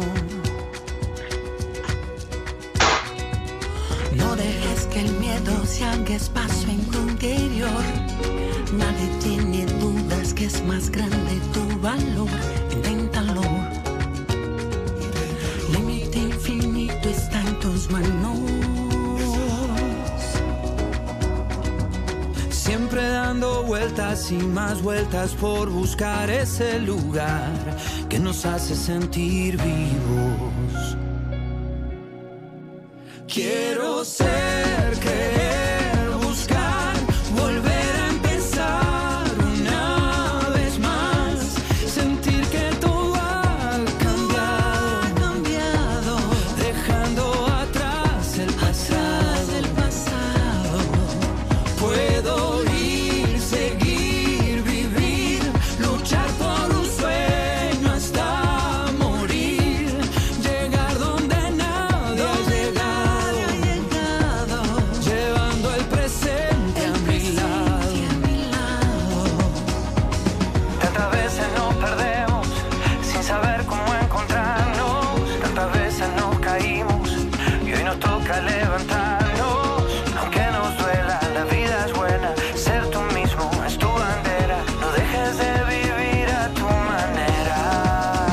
Cabrera, yo nunca dije eso, pero como vos sos un tipo que nadie escuchó y tampoco te podés escuchar, porque necesitas algún día sentarte con un terapeuta una vez por todas. Esto que decís que yo dije, aunque me quede hablando con vos hasta Navidad, no vas a entender. Terrible este Dani. Yo no dije eso. Dije, no vas a estar satisfecha. Esto es lo que a vos te pasaría, Fer. Aunque te quedara hablando con vos hasta Navidad, no entenderías. Eso es lo que te pasaría a vos. Eso que dijiste es lo que vos entendiste porque es lo que a vos te pasaría. Maricel Romero dice, grande Daniel. Sí, estoy grande. Pero, cuidado, grande pero no viejo. ¿eh? Eh, vos grande, casi dos metros. La familia de mierda y, se tiene, y uno se tiene que amar. Bueno, Ale, vos y tus vueltas y tu vida, Dios santo. Este, Virginia escucha, Jessy Chocarelo, ¿y qué está haciendo? Este, arrobando a Virginia o, etiquetando, no sé. Bueno, excelente como siempre, Dani, dice Natalí. Guillermo dice buenas noches para todos los oyentes. Dani, gracias por todo. Gracias, querido. Agus Florencia Cosentino dice buenas noches. Alejandra Moro dice gracias como dos. Escucha cortado. Sí, se entrecorta. eh, porque se les entrecorta a ustedes, chicos. Este, a lo mejor tienen el mismo servidor o, alguna cosa de esas. eh. Este, porque después todos los demás no dicen nada. Eh, bueno, qué historia tan triste, dice Mónica. Ay, pero yo he escuchado 60 veces peores que esa historia. Que no digo que no sea triste la de ella, ¿no? Pero 60 veces peores. Y lo triste de ella no es el, tarado con el que salió y que la ma es el tema de la madre, la traición y la traición del padre. El estúpido con el que salió es un edípico que no que, va a seguir siempre igual hasta que, qué sé yo, se, se despierte de su vida, ¿no? Este, que le tiene que caer un misil encima para despertar. Bueno, Dani, dice Antonella Pino, acá escuchándote después de tanto tiempo, volví, pude escucharte hace años que te sigo, un abrazo grande y seguí, así tus programas sanan y es muy buena compañía. Bueno, Antonella, bienvenida de vuelta. Hola, buenas noches. Hola. Hola. Sí, ¿cómo te va? Hola, Daniel. ¿Cómo estás? Y acá estamos. Bueno, estás, que no es poco. Sí, es verdad. Claro. Sí, podrías estar muerta tranquilamente. ¿Cuántos años tenés? 35. ¡Oh! Millones de personas en el mundo no llegaron a esa edad. Ni de casualidad. Millones. Millones. Bueno, che, Janina, ¿de dónde sos? Eh, de Quilmes soy. Ah, mira. Este. Del patio cervecero. Cerca, cerca. Bien. ¿Sabes que Quilmes es una ciudad donde se filmaron? Porque en Argentina, nosotros somos un país sensacional. En Argentina se filmaron las primeras películas pornográficas del mundo. Mira vos, no sabía eso. Bueno, no es nada, yo tampoco no sé tantas cosas. ¿Sabes dónde se filmaron? ¿Dónde? En Quilmes. Hay un historiador de Quilmes, hay un periódico de Quilmes de aquella época, el año 1904, 1900, Cine Mudo. Y estas películas pornográficas que eran compradas por tipos de mucha guita se exportaban a Francia y a Inglaterra, se mandaban a Francia e Inglaterra. Películas pornográficas de, de- de un tipo disfrazado medio de diablo que sometía a tres o cuatro mujeres. Una película de cuatro minutos fue la primera película pornográfica de la cual, de la cual hay registro. Mira vos qué loco de lo que te venís a enterar. ¿Estás ahí? Sí, sí, estoy acá. Te estoy Bueno. escuchando. No te asustes. No, Dani. Bueno, Yo hablé, eh, te escribí por Instagram dos veces, sí, me respondiste bueno, y acá estamos. bueno, acá estamos. Che, este, ¿y con quién vivís? Eh, vivo con mi nene de 10 años y somos los dos, vamos. Bueno, muy bien, vi- vivís junto con tu hijo. Sí. Muy bien, muy bien. Este, ¿y, y- y qué haces de tu vida? Y ahora estoy desocupada, estoy buscando trabajo y bueno, estoy sobreviviendo. Bueno. Eh, año 4. 3. El año pasado tampoco trabajaste. ¿Cómo? El año pasado tampoco trabajaste. No, Ok. ¿Y el anterior? Tampoco. mirando Sí. Bueno, muy bien. Bueno, Janina, ¿alguna vez has hecho terapia en tu vida o alguna cosa? sí, hice terapia, Mira vos. ¿Cuántos meses? pero ya... No, no, no, hace varios años ya. Cuando tenía vari- 27, vari- ¿Eh? cuando tenía 27 años, ¿Y, y- y cuánto tiempo? y estuve eh, un año. Bueno, eso, yo calculaba unos meses, pero bueno, llegaste al año. No, Eh, casi. vamos a cerrar los ojos, ¿dale? Sí, Vamos a inspirar un poquito, tomar aire por la nariz. sí. No digas sí, respira solamente. Tomamos aire nuevamente por la nariz. Y exhalamos. Y vamos a hacer una inspiración cuadrada. Y una inspiración cuadrada es, imagínate un cuadrado. Vamos a empezar por la línea del lado izquierdo que sube. Entonces, cuando inspiras, sube hasta el vértice donde se encuentra con la otra línea. Aguantar la respiración tres segundos. Y después la soltás trazando la línea de arriba del cuadrado. Entonces, inhalo, punto, cuento tres, exhalo y trazo la otra línea. Y bajo, inhalando, es, y hago la línea cerrando el cuadrado y exhalo. ¿Entendiste? Sí. Entonces vamos con la primera, de- desde abajo, trazando la primera línea imaginaria. Entonces inhalamos y sostenemos el aire.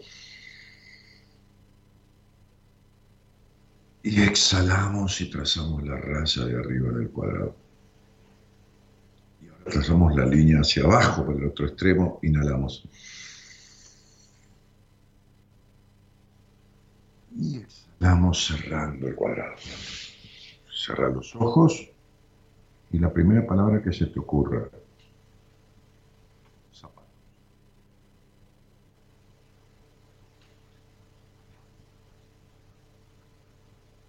Yo digo zapatos, ¿vos qué decís? Dolor. Yo digo asco, ¿vos qué decís? Desprecio. Yo digo tela. Cerrar los ojos. Suave. Yo digo vergüenza. Desolación. Yo digo cartas. Cartas. Letras. Yo digo adicto. em, cerca. ¿A qué fuiste a terapia a tus 25 años? Porque eh, tuve un intento de suicidio.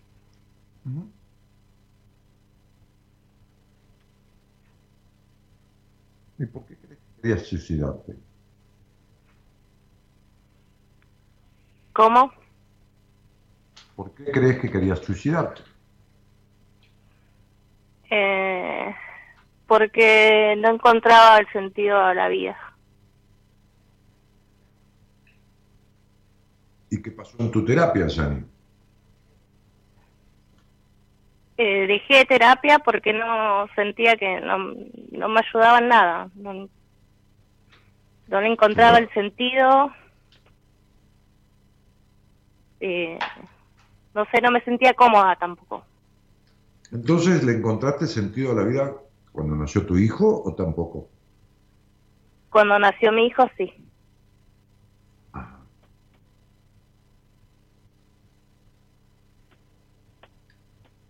¿Que sí que si no hubieras tenido ese hijo, hubieras intentado suicidarte o ya estarías muerta? Sí. Ajá. ¿Cómo se llama el nene, el primer nombre?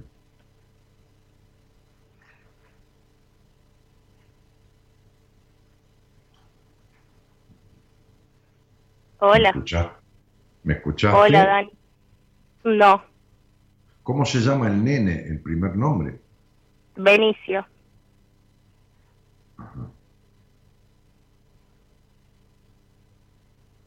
¿Tiene segundo? O, no me digas el apellido, por favor. ¿eh?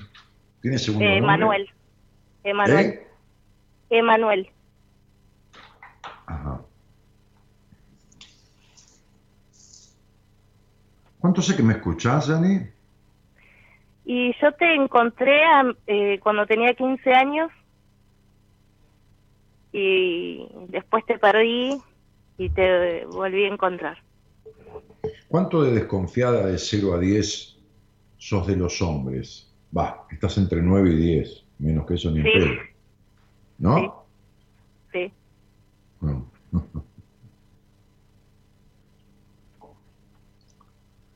Bueno. ¿Y qué te trae a la charla conmigo? Para si no me meto en nada que vos no quieras que me meta. Hola.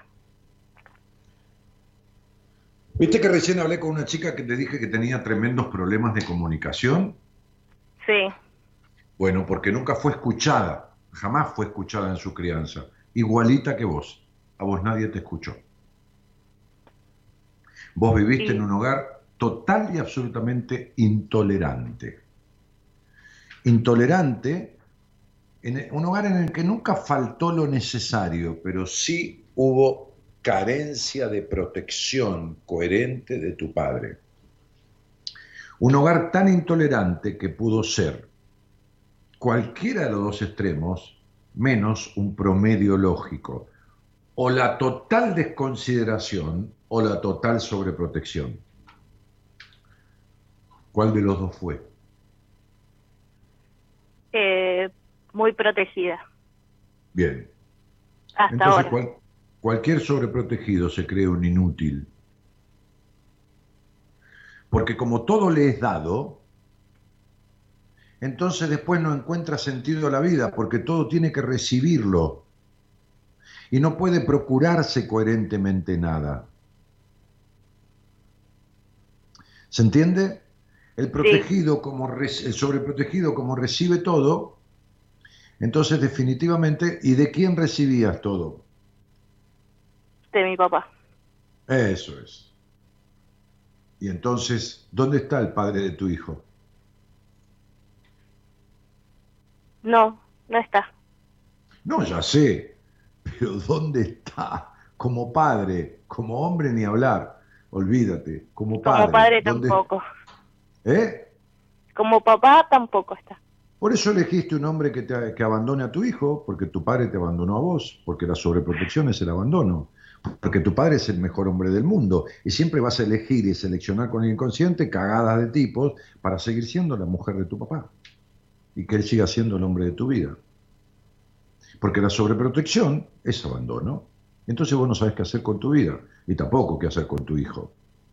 Porque imagínate que a tu hijo lo está criando una mujer intolerante, que no se deja ser ella, desconfiada, que no tiene sanos vínculos, que no tiene sano disfrute, que no tiene nada de nada, porque está pegada al pasado.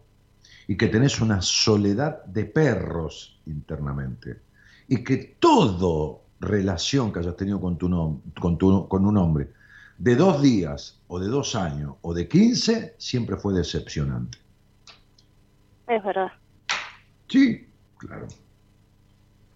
Por eso los dolores de tu cuerpo. Cuando dije- te dije pie, dijiste dolor. ¿Por qué crees que se te ocurrió la palabra dolor eh, con los zapatos, digo? Porque te apareció así, listo, te salió. Sí, ¿Qué dolor tenés con tu madre? mucho. Claro, porque ¿dónde apoyan los pies? O sea, los zapatos que contienen los Sobre- pies. So- ¿Sobre qué apoyan? Sobre el suelo. Sobre el suelo que hay desde unos cientos de años en el mundo, pero antes, ¿qué había abajo del suelo? La gente caminaba sobre la qué. ¿Qué había cuando no había mosaico? Sobre la tierra. Sobre la madre tierra. ¿Entendés por qué yo dije zapato y vos dijiste dolor? Sí, Porque los pies y las afectaciones y la sensación de dolor unida a los pies, que son los zapatos que yo te mencioné, son dolores con la madre. es verdad. Sí, claro. Bien. Ahora, ¿cuántos hijos tuvo tu padre con tu madre? Cuatro. No, tres. Tres. ¿Y por qué dijiste cuatro? Porque tienen una... Mi mamá tiene una hija que no es de mi papá. Pero por años eh, nos Le hicieron hizo, creer cre- que... le sí. hizo creer que era de él. No, no, no, él sabía, pero nosotros nos hizo creer que era de él. ¿Quién les hizo creer? Ellos dos. Ah, entonces tu mamá te mintió como tu papá. Sí. Y hace poco me enteré de esto. Bien. Y, y decime una cosa, ¿tu mamá tuvo cuatro hijos verdaderamente en total o cinco? No, no, cuatro, cuatro. ¿Por qué tu papá no fue el otro hijo de ella? ¿Cómo? ¿Tu papá no fue el otro hijo de ella? Puede ser. No, puede ser no, hermana. Entonces tu papá fue socio de tu mamá en toda esta cosa, en toda, en toda esta perversión de esconder un hijo. Porque cuando uno vive con la madre, la madre tiene hijos con otras personas. ¿Entendés lo que te digo? Sí. Bueno. Entonces tu mamá fue la mamá de tu papá. Y tu papá fue un bueno para nada. Y entonces jugaba con vos y esto y lo otro que tu mamá no, como un hermanito más pero nunca hubo una función paterna, un hombre eh, macho en el buen sentido, no macho de, este, de machista. Y entonces fue un tipo que no, y así son los hombres de tu vida, ¿no viste que los hombres de tu vida son inconsistentes? ¿No viste que no tienen coherencia? ¿No viste que vos tenés 35 años y con tipos que parecen tarados? ¿No, no, no, ¿No te diste cuenta de eso? Ahora me estoy dando cuenta. Ah, bueno, sí, ahora te estás dando cuenta. ¿Dónde duerme tu hijo?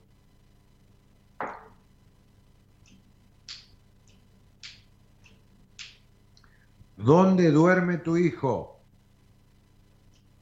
A veces conmigo. Bueno, listo. No tengo más nada que decirte, ¿no? A veces no, la mayoría. Le estás cagando la vida. Ya lo cagaste. Ya lo cagaste. Porque ya el despertar sexual de los cinco, de los seis, instintivo, inconsciente, fue al lado de una mujer de 30 años, que es la madre. O sea, ocupa el lugar de un hombre de la madre. Y vos agarrás el nene ternura porque sos una nenita que no creces nunca. Y no laburás porque vivís de la dádiva de tu padre o del Estado. Y entonces estás hecha mierda a los 35 años. ¿Me entendiste? Sí, Dan. ¿Sabés la puta soledad que sentís internamente o no lo sabés? Sí que lo sé. ¿Sabés que no confías en un puto hombre de tu vida, que nunca tuviste una relación donde pueda ser espontánea, sino que siempre desconfías del otro? Desconfías por la traición de tu padre, porque fue un boludo metido en, la concha de tu madre, al cual tu madre manejó y dominó como quiso. Y se fue y cogió con otro y trajo, dijo, y ahora le vamos a mentir a los chicos y le vamos a decir, sí querida, dijo tu papá. Un boludo al cuadrado. Por eso estás rodeada de boludos, los hombres. Y por eso estás haciendo boludo a tu hijo.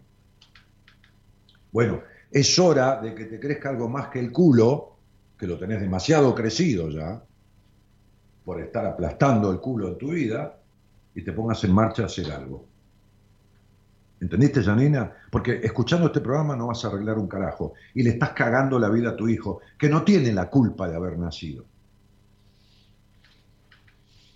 No tiene la culpa de haber nacido.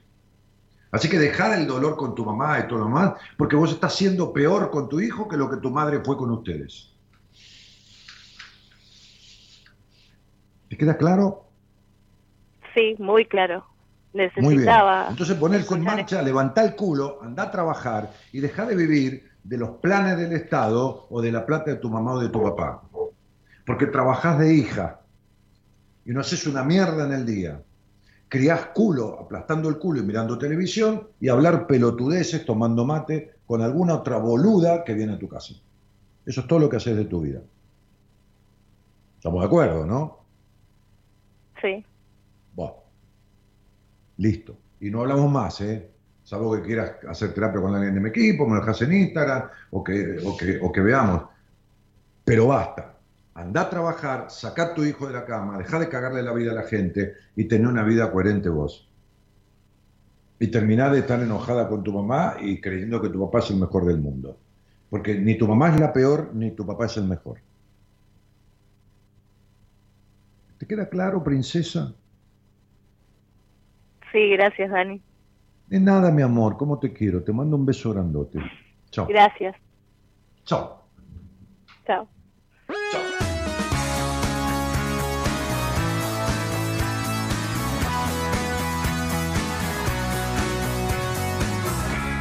pesar de todo, hoy estoy mejor que ayer.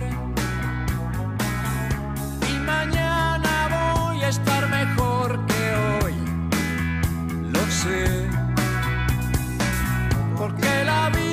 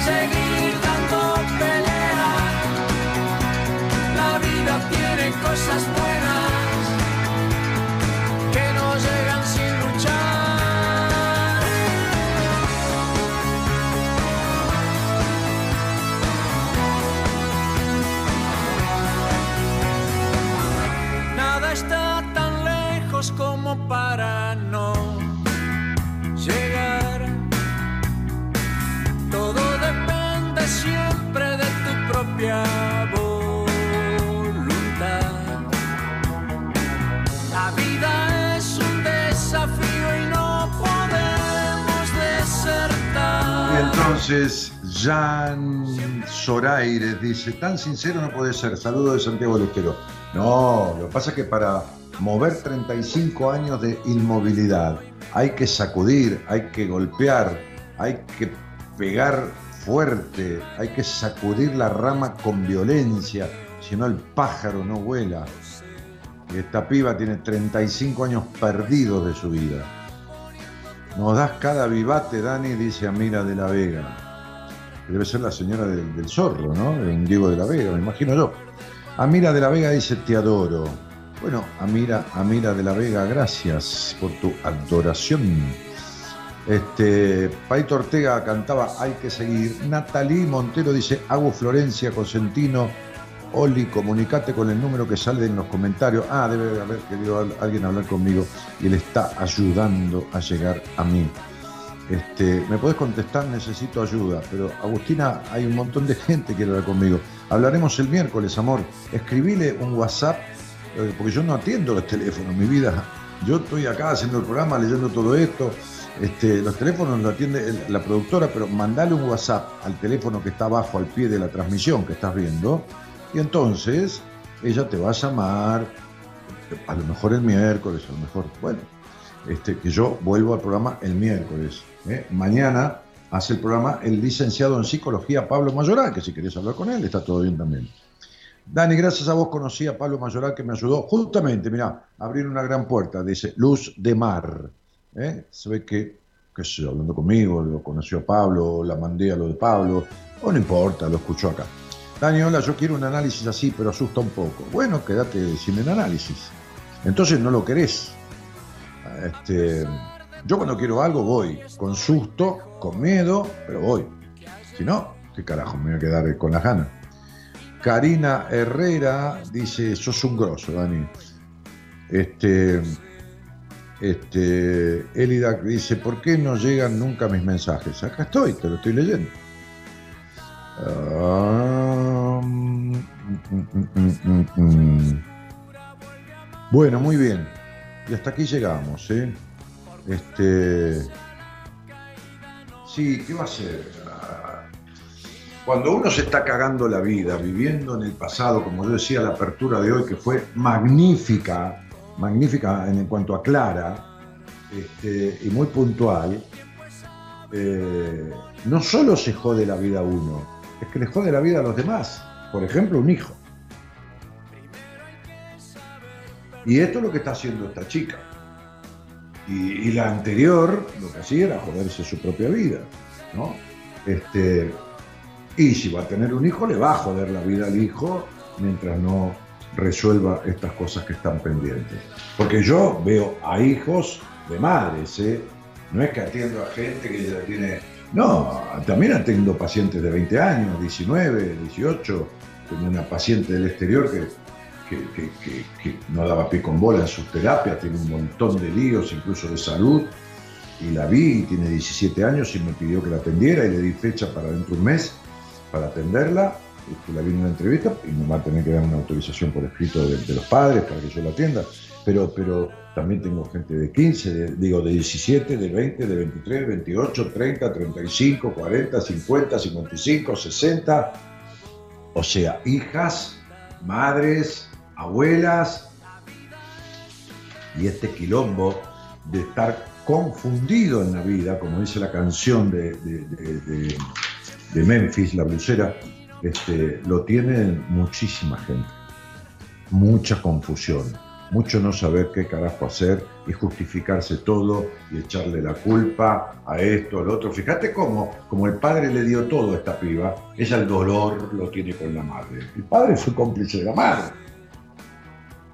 Le mintió igual, la estafó igual, la madre tuvo un embarazo ahí extramatrimonial, se lo contó al padre y callate la boca, como decir que es nuestro, y qué sé yo, qué carajo de arreglo hicieron, que está bien, que es un problema de ellos dos, pero le mienten a los hijos, los estafan, pero ella el dolor lo tiene con la mamá. Qué linda. Me encanta. El papá no es cómplice para nada. Bueno, en fin, así tenemos estas confusiones, después tiene los vínculos de mierda que tiene con los hombres, las decepciones y todo lo demás. Entonces digo, con todo esto mal puesto en la cabeza, no puede tener un vínculo coherente consigo misma, ni con ningún hombre, ni con ninguna mujer, ni criar un hijo de manera medianamente lógica. Señoras, señores, ahí está el operador técnico de este programa, el- este, que además musicaliza, el señor Gerardo Subirán.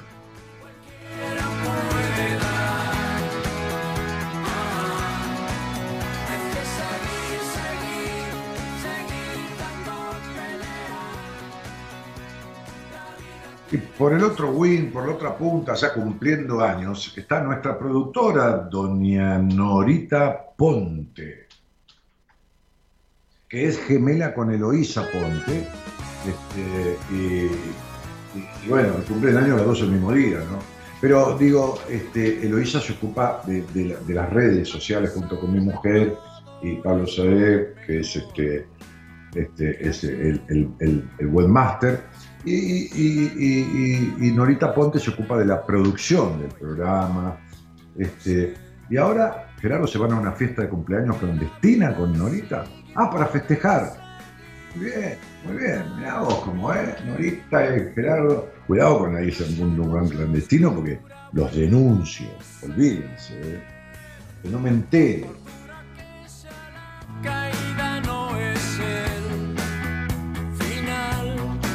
Bueno, mañana el licenciado Pablo Mayoral, este, corta la bocha, dice Martín Cueto, este, y, después el miércoles estoy yo de vuelta, ¿eh?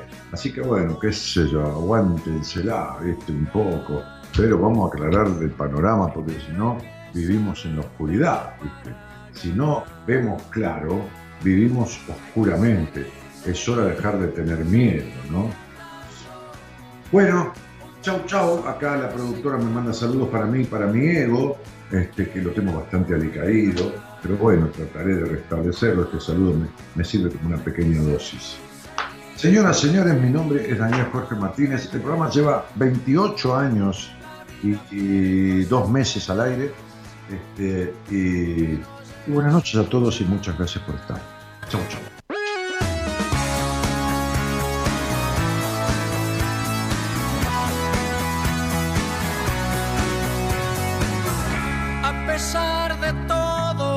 Estoy mejor que ayer.